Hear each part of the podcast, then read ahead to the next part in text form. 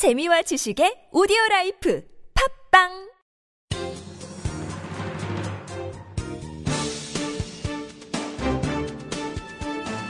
일간 사설 5월 1일 금요일 동아일보 사설 패장 문재인 패인 모르면 새정연 희망 없다.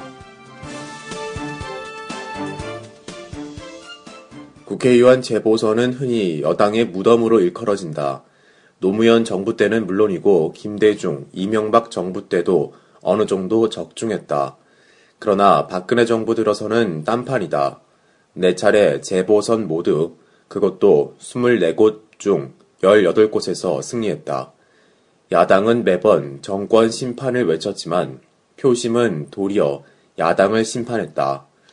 문재인 새정치민주연합 대표가 어제 4.29 재보선 전패에 대해 박근혜 정권의 경제 실패, 인사 실패, 부정 부패에 분노한 민심을 제대로 대변하지 못해 참으로 송구하다고 말했다. 제가 부족했다면서도 황골탈태 같은 판에 박은 다짐조차 하지 않았다. 일부 의원들이 문 대표 책임론과 사퇴까지 거론했지만 들은 척도 안 한 건 물론이다.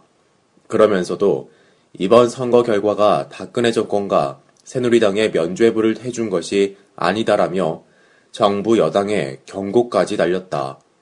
작년 730 재보선에서 11대 4로 패배한 뒤 김한길, 안철수 공동대표가 물러난 것과는 정반대로 오히려 당당한 모습이다.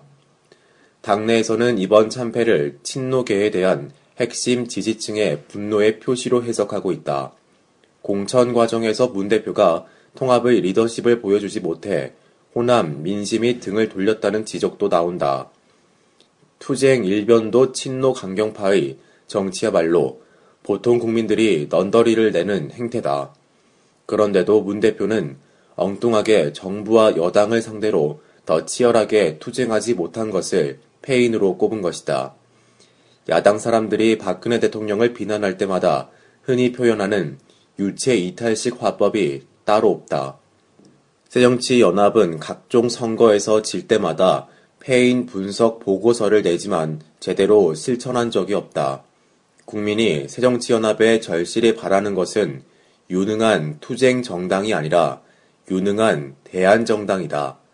그런데도 문 대표는 성완종 리스트 파문이 터지자 마치 기다렸다는 듯이 초기의 유능한 경제 정당론을 버리고 상투적 구호인 정권 심판론을 줄곧 외쳐댔다. 당내 중진조차 대표가 정치를 혐오하게 하는 일에만 공을 쏟았다고 했을 정도다. 지금 많은 국민은 새정치연합이 과연 수권 정당의 능력이 있는지 장차 국정을 맡겨도 괜찮은지에 대해 의구심을 갖고 있다.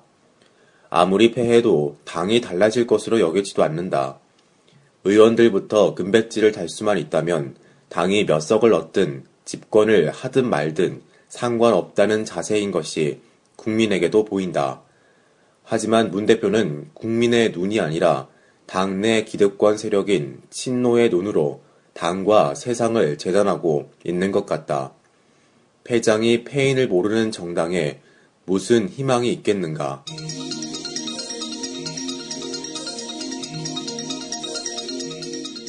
바이오 스타벤처의 가짜 백수호 진상 규명 이제부터 일주일 이상 코스닥 시장을 뒤흔들었던 가짜 백수호 의혹이 어제 식품의약품안전처의 검사 결과 사실로 드러났다.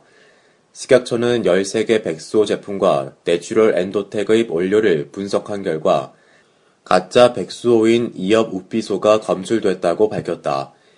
해외 사례에선 인체 위해성이 없다지만 작년 식약처에 신고된 건강기능식품 부작용 추정 사례 1733건 중 백수오 관련 제품이 301건으로 2위다. 백수오 제품을 산 홈쇼핑 고객들의 환불 요구가 빗발치고 내추럴 엔도텍의 주가 폭락에 코스닥이 요동치는 등 파문은 일파만파로 번지는 추세다.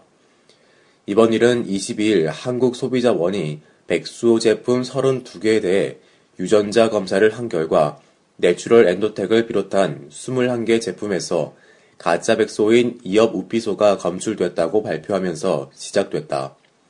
백수오는 3, 4년 전부터 여성의 갱년기 증상을 완화하는 효과가 있다고 알려져 홈쇼핑을 중심으로 큰 인기를 모은 한약재다. 이엽우피소는 겉보기에는 백수오와 비슷하지만 가격이 백수오의 3분의 1인데다 재배 기간도 짧다. 내추럴 엔도텍은 소비자원의 검사 방식에 문제가 있다면서 소송을 제기하며 반발했지만 식약처는 소비자원의 손을 들어준 것이다. 가짜 백수오 파문은 이제 끝이 아니라 시작이어야 한다. 내추럴 엔도텍은 최근 코스닥 시장에서 각광받고 있는 바이오 벤처 중에서도 대표 주자다.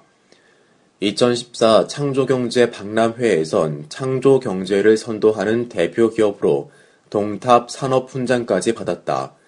그런 회사에서 만든 제품에 어떻게 가짜 백수오가 들어갔는지 검찰은 철저히 밝혀내야 한다. 소비자원이 원료를 수거해간 이후 회사 임원들이 잇따라 보유 주식을 팔아치우고 스톡 옵션을 행사한 정황도 의구심을 낳는다. 내추럴 엔도텍은 소비자원 발표 직전인 21일 시가총액이 1조 6,700억 원이었으나 최근 논란으로 연일 하한가를 치면서 1조 원 이상이 증발했다. 선의의 투자자들에게 피해를 입혔고 코스닥 시장의 신뢰에도 부정적 여파를 남겼다. 코스닥 시장과 건강기능식품 업계는 걸핏하면 가짜 기술이나 가짜 성분 문제가 불거져 재발 등을 찍곤 했다. 코스닥 시장의 허약 체질이 여지없이 드러나면서 진짜 바이오 벤처 등을 위한 코스닥 부양책이 흔들릴까 걱정이다.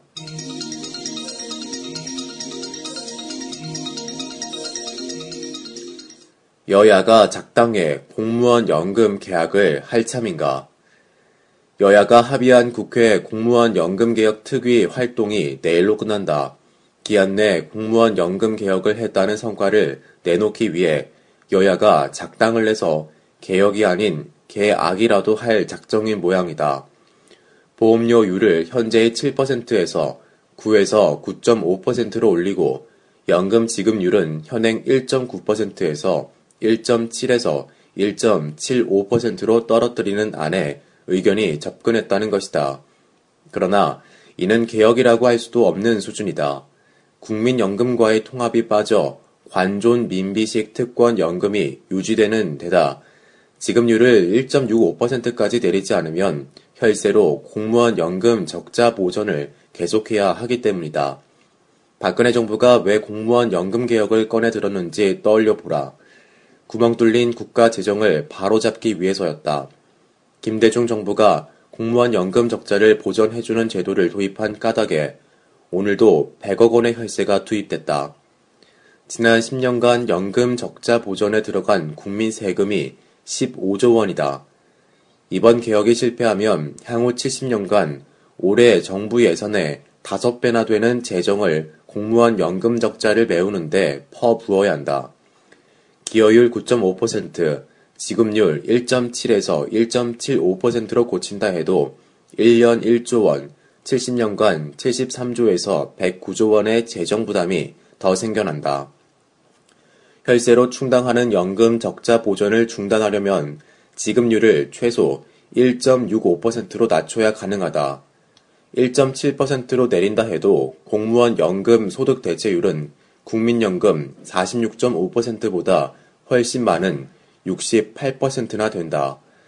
그런데도 공무원 단체와 새정치민주연합은 개혁으로 향후 70년간 확보될 것으로 예상되는 300조 원의 정부 재정을 공적 연금 강화에 투입하라고 주장하고 나섰다.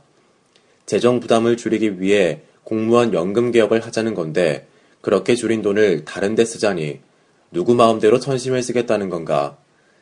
새누리당은 당초 국민연금과 통합하는 공무원 연금 개혁을 내놓았다가 야당과 공무원의 눈치에 후퇴하더니 이번에도 끌려가기 싫지만 야당 협조 없이는 연금 개혁도 할 수 없다며 슬그머니 물러서는 모습을 보이고 있다. 김무성 새누리당 대표는 문재인 새정치연합 대표와 담판을 해서라도 후손에게 부끄럽지 않은 개혁안을 내놓기 바란다. 2009년처럼 개혁 하나마나한 꼼수에 그칠 생각이면 개혁이라는 말조차 하지 말아야 한다.